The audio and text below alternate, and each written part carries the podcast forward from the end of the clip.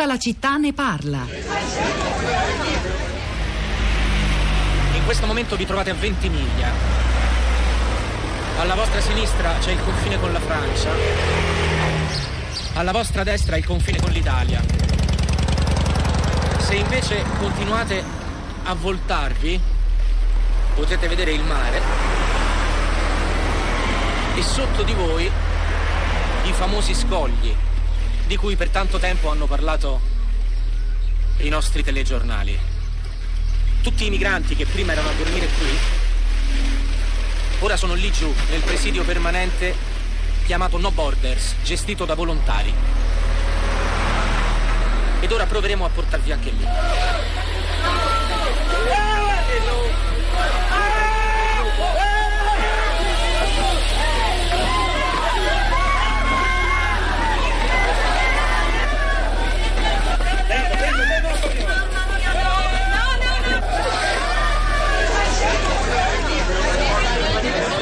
Un estratto da No Borders, il primo documentario italiano in realtà virtuale, diretto da Haider Rashid, di cui Elio Germano è narratore ed intervistatore. No Borders esplora la crisi dei migranti in Italia, racconta l'esperienza dei volontari, gli spazi autogestiti dedicati all'accoglienza, si muove tra il famoso centro Baobab di Roma, dove molti migranti che transitano per la capitale si fermano nel loro tragitto verso nord, e il presidio No Borders di Ventimiglia. In realtà virtuale, se volete capire cosa, co- di cosa si tratta, cosa vuol dire, andate sulla città di radio3.blog.rai.it, ci sono un po' di informazioni in più eh, su, questo, su, questo, lavoro, così come ritrovate anche un estratto del libro lungo La, re- La rotta balcanica, viaggio nella storia dell'umanità del nostro tempo di Anne Clementi e Diego Saccora, abbiamo parlato con uno degli autori poco fa. E poi ancora altri articoli. Per approfondire questa vicenda che lo ricordo ancora, quella del muro di Calais, 4 metri d'altezza, 2 km di lunghezza per impedire ai migranti di Jungle di accedere ai tir e ai camion che vanno in Gran Bretagna,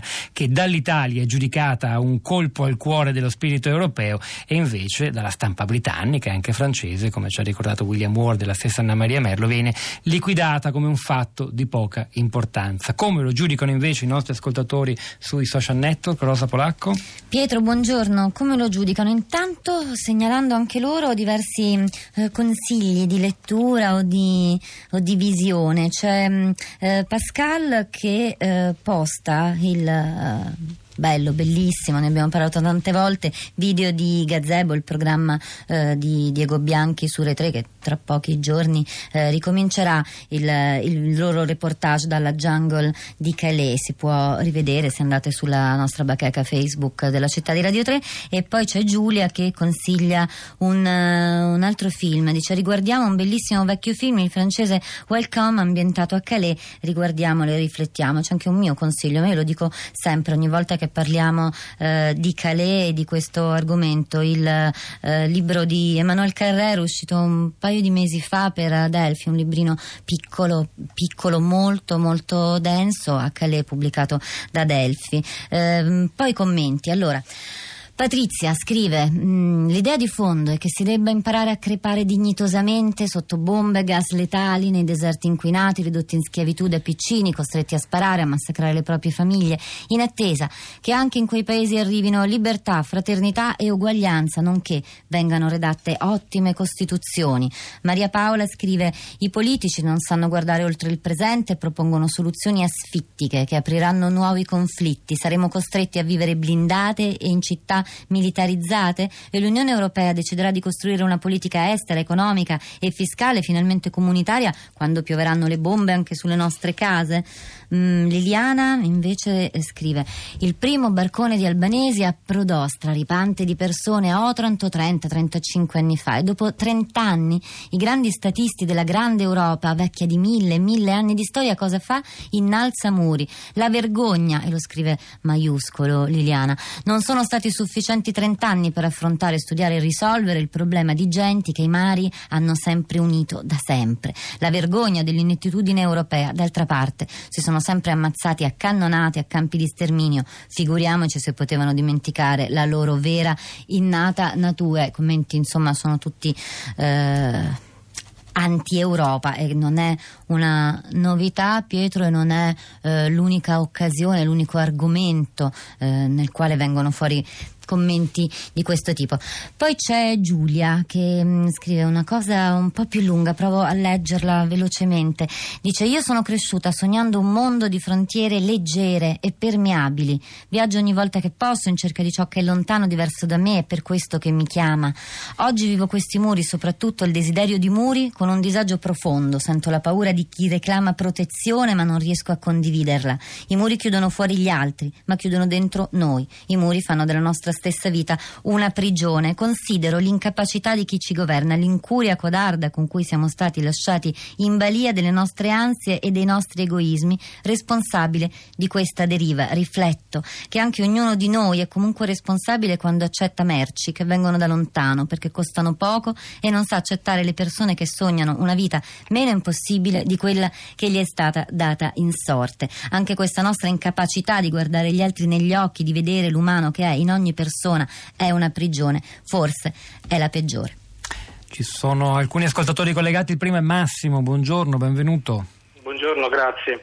Eh, dunque sì, ecco, vede, io ritornerei, eh, riprenderei proprio queste osservazioni che avete appena letto, perché in effetti secondo me la, la cosa andrebbe ricondotta proprio a, a, a delle responsabilità da attribuire e capire che gli attori in questo caso sono due, uno istituzionale, la politica e l'altro eh, sarebbero i rappresentati invece i cittadini e bisogna capire eh, chi è che più eh, diciamo, eh, agisce perché si determinano queste condizioni. Io eh, mi rimanevo sorpreso dal fatto che eh, i cittadini europei sempre più spesso si lamentano della burocrazia della politica europea in Italia, ma mi pare che si cominci anche nel nord Europa, per una mancanza di etica però al tempo stesso pare che loro stessi generino la domanda di intolleranza, insomma la domanda che, che, genera l'intolleranza, insomma il, il respingimento e, e, e insomma, che, che, porti a frenare il flusso degli immigrati.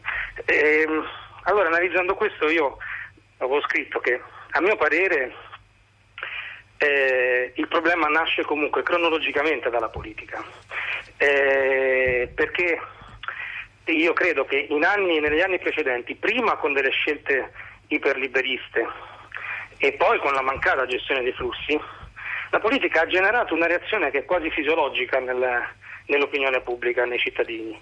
Li ha stressati, in sostanza, e quando tu stressi una macchina, diciamo, quella reagisce più o meno, soprattutto se parliamo di masse, non di individui, reagisce in quel modo. Ora, non penso non ho un'idea dietrologica su questo, ma soltanto perché non credo che ci possa essere un coordinamento fra le varie realtà politiche eh, in campo, in gioco, in questo, in questo senso, perché altrimenti un, un, un progetto iniziale poteva, potrebbe anche essere immaginato.